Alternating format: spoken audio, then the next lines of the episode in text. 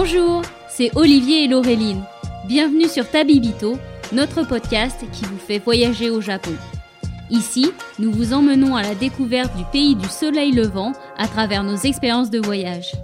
Tabibito, c'est aussi un podcast qui va à la rencontre de personnes qui y ont vécu ou qui s'y sont expatriées. Alors partons maintenant ensemble à la découverte du Japon et de sa culture.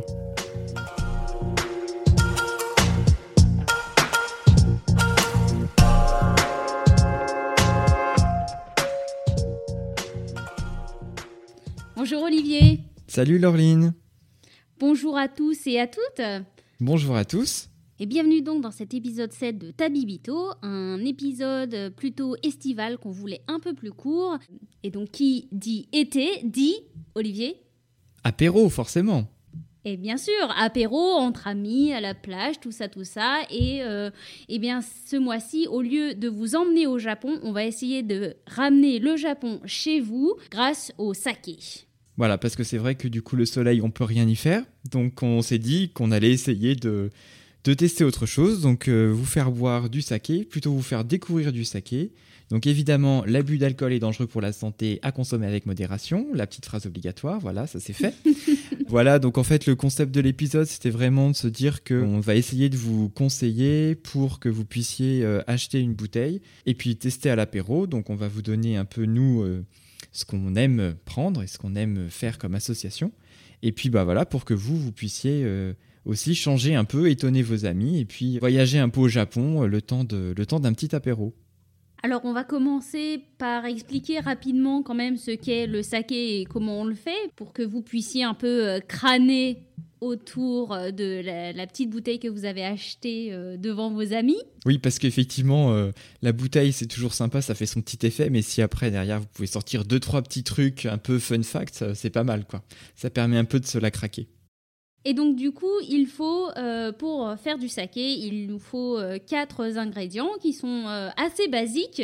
Euh, non, il y en a trois basiques et un quand même qu'il faut connaître. Parce qu'on peut pas trop le deviner. Et eh bien, on va vous laisser euh, 30 secondes. À vous de réfléchir, donc vous avez quatre ingrédients à trouver, et on vous retrouve après le petit jingle musique d'ascenseur pour vous donner la réponse.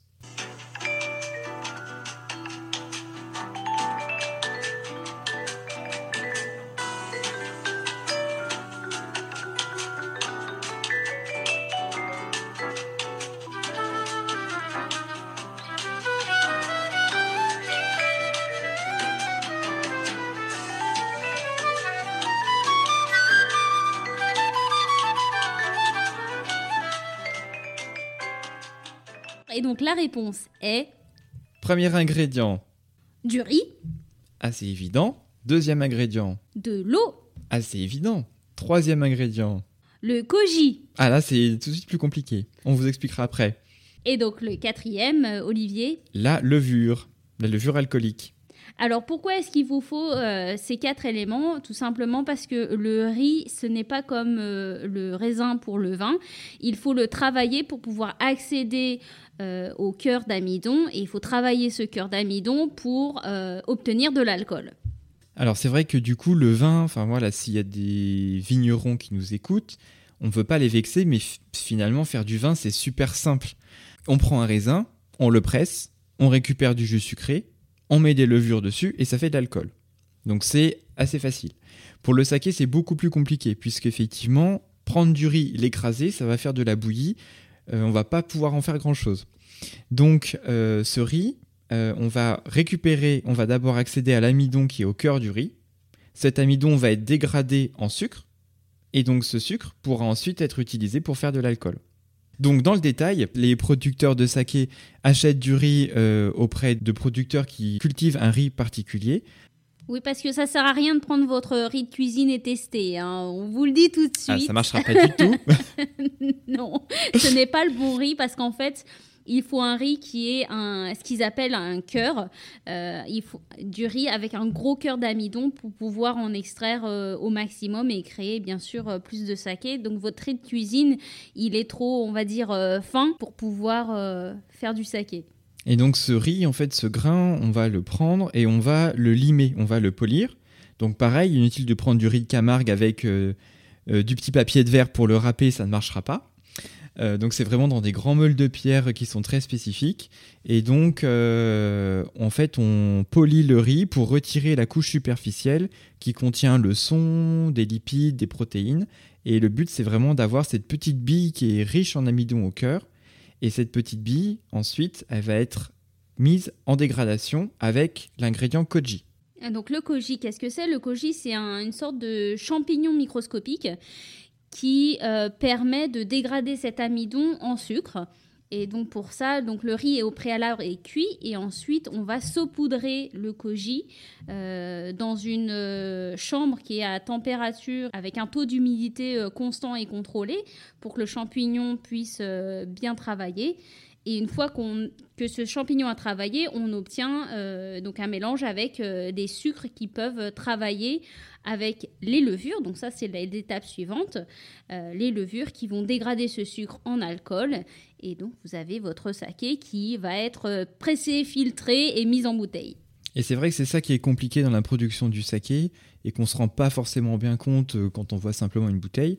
C'est qu'on a en fait une double fermentation. C'est-à-dire qu'on a à la fois l'amidon du riz qui se dégrade en sucre et le sucre qui se transforme en alcool avec les levures.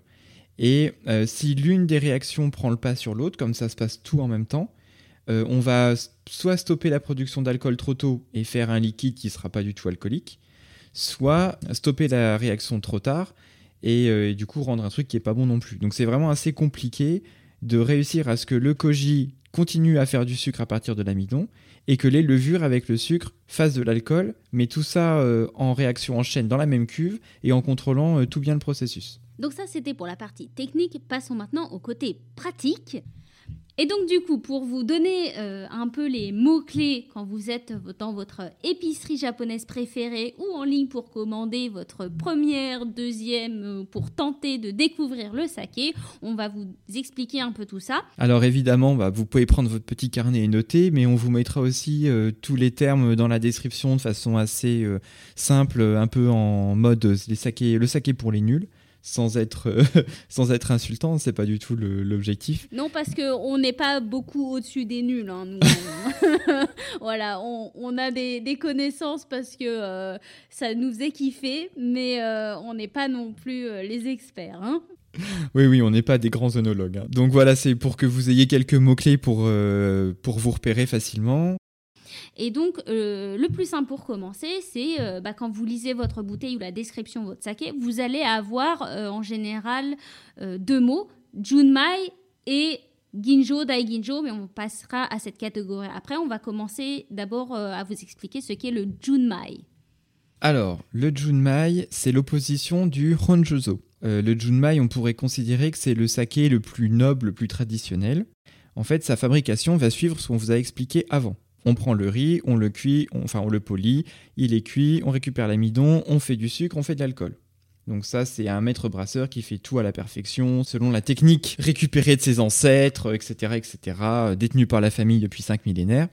Donc ça, c'est le Junmai.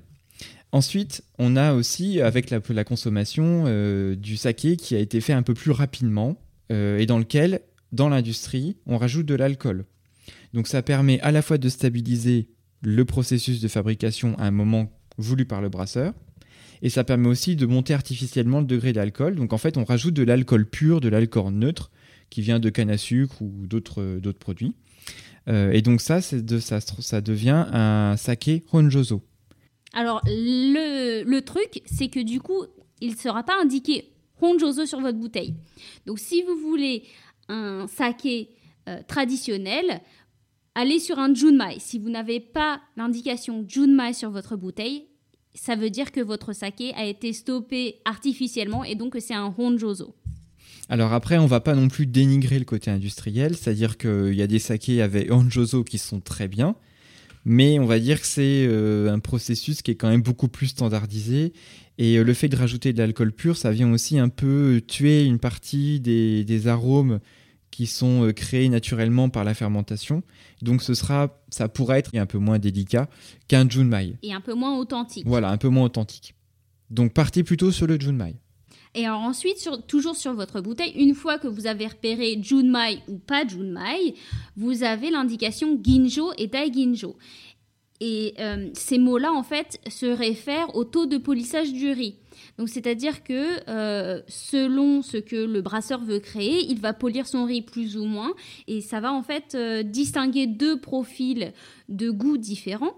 Moins votre riz est poli et plus on a un saké brut, on les appelle les sakés ginjo, qui vont être sur des notes plutôt sous-bois, champignons, céréales et bien sûr riz.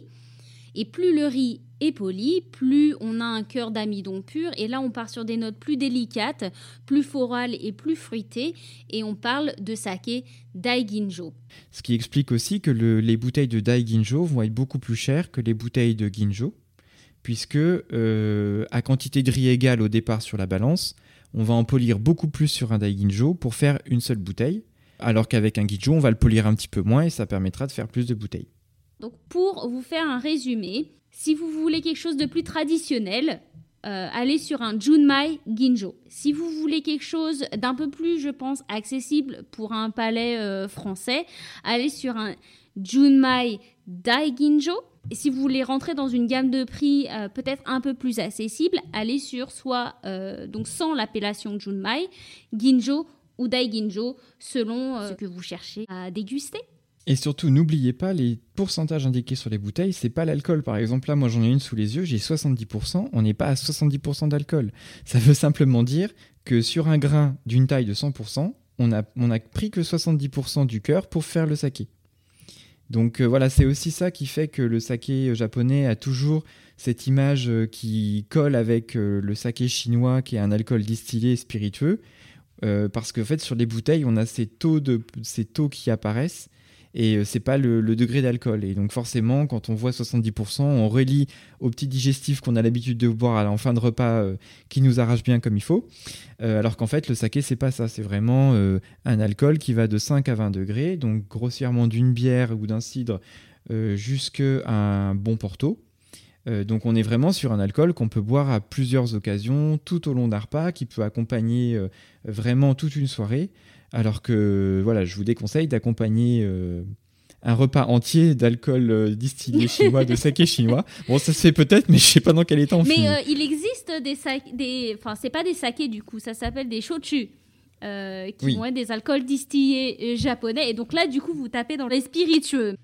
Alors pour conclure sur ce pourcentage que vous retrouvez sur l'étiquette de votre bouteille de saké, qui est donc le taux de polissage du riz utilisé dans la fabrication de cette bouteille, plus ce pourcentage est petit, plus votre riz a été poli et donc bien sûr vous êtes sur un saké daiginjo, plus le pourcentage indiqué sur la bouteille est gros, moins le riz a été poli et donc on part sur un saké ginjo.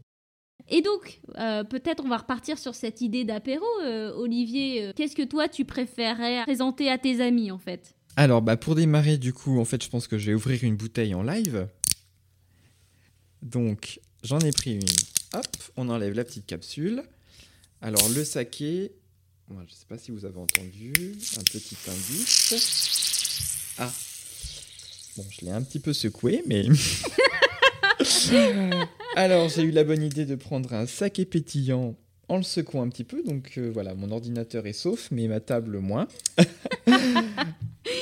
Alors pourquoi je commence par celui-ci? Parce que euh, pour moi c'est quelque chose qui est assez déstabilisant et qui permet vraiment de surprendre euh, des personnes qui n'ont jamais goûté au saké. parce que voilà, on n'a pas l'image d'un saké qui puisse être pétillant.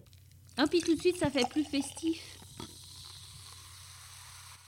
Je ne sais pas si vous entendez les petites bulles au micro, mais on, essaiera de faire notre possible en capacité de compétence de montage pour faire ressortir ça. Euh, effectivement, ouais, c'est ça, l'Auréline, c'est festif. Et puis c'est surtout que sur un saké pétillant, on est sur 5 degrés d'alcool en moyenne. Euh, donc celui-ci, c'est le saké Hoho Shu, donc qui est trouvable facilement sur internet. Donc ça reste une petite bouteille qui est pas trop chère et c'est très frais.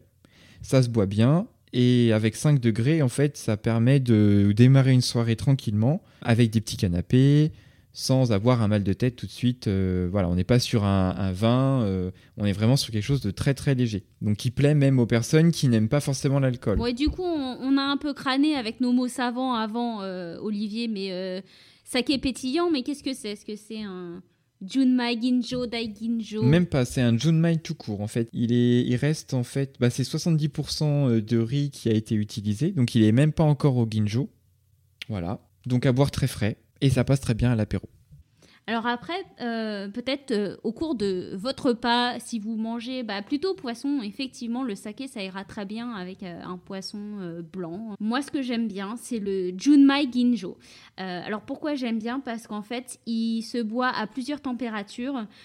traditionnellement, le saké était bu pendant l'hiver pour se tenir chaud. Donc effectivement, c'était une boisson qui se buvait réchauffée. donc le, le Ginjo, il a toutes ces saveurs en fait qui vont accompagner votre poisson. Il a le goût de riz qui va être un peu plus prononcé, mais vous allez avoir sur des goûts champignons. Par contre, si vous préférez quelque chose euh, de plus, euh, peut-être un peu plus accessible, ça va être le Daiginjo. Euh, moi, je trouve que c'est quelque chose pour ceux qui ne connaissent pas du tout le saké, qui est plus accessible en termes de goût parce qu'il peut se boire aussi et se présenter comme un vin blanc à température ambiante ou frais. Je sais pas ce que tu en penses, toi, Olivier. Ouais, et puis c'est surtout qu'effectivement, le Daiginjo, comme il est très très poli, en fait, on gomme euh, vraiment ce goût de riz ou de céréales qui peut être un peu prononcé quand on n'est pas habitué. Et on peut retrouver des notes euh, assez surprenantes euh, d'ananas, de réglisse, des choses florales, de la banane, de la pomme. Et donc, quand on verse un verre, donc le saké va être très clair déjà c'est assez déstabilisant pour un européen parce qu'on a l'habitude ce que tu disais Laureline c'est de voir un vin blanc à l'apéro ou à la rigueur un vin rouge. Là c'est quasiment aussi clair que de l'eau. Donc ça surprend les gens. Et après au nez ou à la bouche on a euh, voilà ces notes très fruitées ou florales qui vont arriver. Et on pareil on n'est pas habitué. Donc moi ce que je vous conseille c'est qu'en dégustation vous ne expliquez vous ne dites pas aux gens que c'est du saké parce qu'on a beaucoup euh, cette image inconsciente du saké chinois qui arrache, qui n'a pas de goût, qui brûle. Euh, donc vous ouvrez une bouteille de Daginjo très fraîche et du coup voilà vous laissez les gens euh, être étonnés par la couleur, être étonnés par au niveau du nez et puis ensuite au niveau de la bouche et après vous leur dites seulement que c'est du saké. Alors moi par contre mon péché mignon c'est au dessert. Et au dessert, moi, ce que je servirais, ce serait un saké vieilli, parce que les sakés peuvent se vieillir hmm. si c'est bien fait. Et alors là, vous servez ça avec euh, un petit fondant chocolat, hein, parce qu'en fait, les sakés vieillis vont euh, avoir un goût très prononcé de, café, de torréfaction. Moi, c'est mon péché mignon. Servir température ambiante, ça serait parfait, je pense. Ah ouais, les petits sakés vieillis, effectivement, ça c'est vraiment. Euh, enfin, ça va super bien avec tout ce qui est dessert au chocolat, praline, pâte d'amande, galette des rois. Euh, ça, c'est génial. Bon, là, on a un peu dérivé de l'apéro au goûter, mais ça marche quand même. Voilà. oui, mais bon, voilà. je voulais absolument parler du saké vieilli. Donc, euh, le terme japonais, ça, va être koshu. Mais voilà, donc euh, on espère que cette introduction au saké vous aura plu et que on vous aura donné envie de découvrir ça et de vous acheter une bouteille. On peut peut-être aussi vous donner quelques noms pour commander ces sakés. Alors forcément, moi, le premier nom qui me vient euh, à l'esprit, c'est Osake, qui nous a tous les deux formés comme sommeliers du saké. Euh, ils ont un site internet, ils ont des très bons produits. On n'est pas sponsorisé, mais euh, c'est cadeau, les gars, on vous aime. Et puis, bah, si jamais vous voulez être sponsorisé, nous, on est d'accord. Hein Donc, Osake, vous avez un bar à saké dans Paris qui est rue Tiquetonne. Ça s'appelle tout simplement la Maison du Saké. Moi, je sais que je commande aussi euh, sur la boutique Galerica Paris. Euh, voilà, le gérant, c'est euh, voilà, Kay, un grand ami avec qui on a fait des dégustations de saké à Dijon, et puis qui organise aussi en partie le concours Kula Master, qui est a lieu à Paris et euh, qui est un peu l'équivalent de, salon de l'agriculture du saké, pour faire simple, où euh, des sommeliers français notent, euh, notent les sakés et donnent des médailles. Kula Master, dont on vous a parlé dans notre tout tout premier épisode d'introduction, vous pouvez accéder directement au passage sur les sakés grâce au chapitrage. Euh, donc n'hésitez pas à aller faire un tour là-bas si vous voulez en apprendre plus euh, bah, sur les sakés et sur Kula Master. Donc on va dire que ces trois boutiques-là sont vraiment spécialisées saké. Après, vous pouvez aller sur les sites des épiceries euh, japonaises. ils ont certainement un petit onglet sur, sur les alcools et vous trouverez certainement des bouteilles. Après, il y aura certainement un petit peu moins de choix. que sur ces sites qui sont vraiment spécialisés et qui font surtout une très bonne sélection.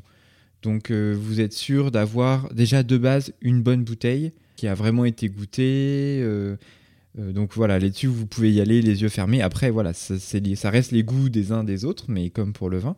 Mais en tout cas, ce sera à chaque fois des produits de qualité et en très grande majorité du Junmai, donc du saké traditionnel, et beaucoup moins de Honjozo, donc saké industriel. Et alors après, si vous, vous êtes euh, de ceux qui veulent promouvoir le Made in France, nous avons les Larmes du Levant, qui est une brasserie de saké euh, en France. Donc en plus, vous soustrayez tout ce qui est euh, frais d'importation, ce qui vous fait gagner des petits sous quand même. Et si vous êtes euh, au Royaume-Uni comme moi, vous pouvez commander les yeux fermés chez Campai London, qui est une brasserie située à Londres. J'ai testé leur set de dégustation en ligne pendant le deuxième confinement et je me suis régalée. Donc allez-y les yeux fermés aussi. Parfait, bon, il y en a pour, euh, pour tout le monde, sur, bon, pas encore tous les continents, mais... Bon, après, euh, si vous êtes au Japon, euh, franchement, c'est trop facile, quoi. Je suis trop jalouse. Donc voilà quelques clés, on espère en tout cas que vous serez un petit peu moins perdu quand vous essayerez de passer commande, que ce soit au restaurant, puisqu'on peut encore y retourner, donc profitez-en, profitez-en, ou pour commander une bouteille chez vous à boire avec des amis. Euh, et puis bah, si jamais vous avez d'autres questions, si ça vous paraît pas clair, si vous galérez sur des étiquettes, bah, n'hésitez pas non plus à nous envoyer des petits messages sur notre compte Instagram. Et puis, euh, bon, on vous répondrait pas dans la minute, mais on vous répondra aussi vite que possible euh, pour vous aider, voilà, si vous avez des questions au moment de passer votre commande. Bah, parfait, je pense que nous pouvons donc passer à notre section suivante. Jingle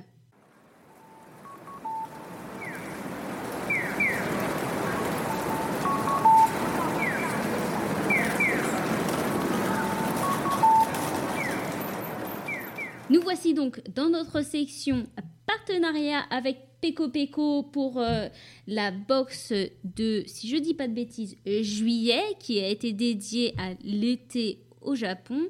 On reste donc sur notre thème d'épisode.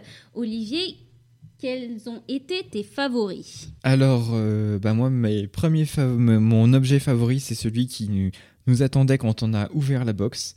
C'était euh, les petits poissons en papier euh, traditionnel qui étaient posés euh, sur le dessus. donc en fait c'est un peu le même principe que les lanternes en papier, sauf qu'il n'y a pas d'illumination à l'intérieur. C'est un petit poisson qui se gonfle, donc on lui souffle dans la bouche et il se gonfle tout seul. Et c'est vraiment les petits objets qui sont vraiment représentatifs de l'été au Japon en déco qui était euh, offert euh, traditionnellement aux enfants qu'ils utilisaient pour se promener dans les matsuri, à gonfler, à jouer un peu à la balle avec. Et euh, ils sont vraiment trop trop mignons. Et c'est vrai que du coup, bah voilà, moi je trouve que la déco elle est super. Donc je me suis amusé à les gonfler, à coller un petit fil à pêche. Et ils sont suspendus au niveau d'une petite lampe dans mon entrée. Et puis voilà, comme ça, euh, quand il y a un petit courant d'air, il bouge. Euh, ça me fait une petite déco bah, à défaut de pouvoir aller au Japon profiter sur place de l'ambiance des fêtes des fêtes d'été. C'est très réussi, c'est un objet traditionnel de très belle qualité. Et toi, Laureline, du coup, qu'est-ce que tu as choisi sur cette Peko Peko Box? Alors, euh, moi, j'en ai eu. Alors, c'était encore à nouveau une très belle boîte. On a eu un très très bel objet, le bol à somen, donc qui sont des nouilles euh, généralement servies pendant l'été, euh, qui sont servies froides. Un très très beau bol, franchement. on va l'utiliser pour autre chose que les somen toute l'année, hein. moi je vous le dis tout de suite. Ce que j'ai préféré, c'était le thé hojicha. Euh, parce qu'en fait, mon thé glacé de l'été au Japon, pour moi, c'est le, thé qui est torréfié. Donc, on est sur des notes euh, euh, boisées que moi, j'adore servir avec une tranche d'orange en thé glacé. Et sinon, c'était la petite serviette kakigori. Donc, c'est une serviette avec les motifs de glace pilée servie avec du sirop par-dessus. toujours représentatif des matsuri au Japon. Donc, on a eu une très belle serviette qui euh, sert en général à s'éponger suite à la chaleur de l'été. Euh, mais en Écosse, je m'en servirai comme mouchoir euh, pendant l'hiver avec mes rhumes, je suppose. mais voilà pour mes coups de cœur. Euh, nous remercions à nouveau euh, Peco Peco parce que ce sont encore des très gros produits. Comme d'habitude, ce sont des produits euh, artisanaux qui sont allés chercher auprès d'artisans qu'ils connaissent et qui souhaitent promouvoir. Vous avez leurs adresses et leurs descriptions dans le petit livret qui est fourni dans cette boîte. Vous pouvez aussi retrouver en ligne sur leur chaîne YouTube des vidéos qui présentent ces artisans, euh, qui présentent aussi une journée avec eux et dans leur travail. Et puis du coup, ce qui est aussi sympa, c'est que depuis quelques temps, donc le site s'est un peu étoffé, c'est-à-dire que vous pouvez maintenant commander à l'unité certains produits des box sans vous abonner. Et vous pouvez aussi retrouver des objets exclusifs qui ne sont pas dans les box. Et notamment, alors moi c'est vrai que c'est la partie décoration, que je trouve génial. Donc c'est des petits objets euh, bah, très japonais, des clochettes, euh, des sets de théière, des petites assiettes. Enfin voilà, il y a vraiment beaucoup de choses. Et des produits aussi un peu exclusifs. Donc euh, les producteurs qui ont été sélectionnés pour les box fabriquent aussi, mais qui n'ont pas pu être mises dans les box. Voilà, ça peut permettre aussi de pas forcément acheter complètement une box en se disant bah peut-être que le côté surprise vous vous plaît pas forcément, vous préférez vraiment maîtriser le, contenu de votre colis. Et là, vous pouvez acheter à l'unité et composer du coup un peu à la carte votre, votre box. Et eh bien du coup, cela va conclure notre euh, épisode spécialité. Comme vous l'avez remarqué, nous n'avons pas de section coup de cœur parce que nous voulions faire quelque chose d'un peu plus court euh, pour nous permettre aussi de profiter de cet été. Mais nous revenons avec un épisode complet où nous vous emmenons au Japon pour une destination que nous n'avons pas encore choisie, donc euh, ça sera la surprise.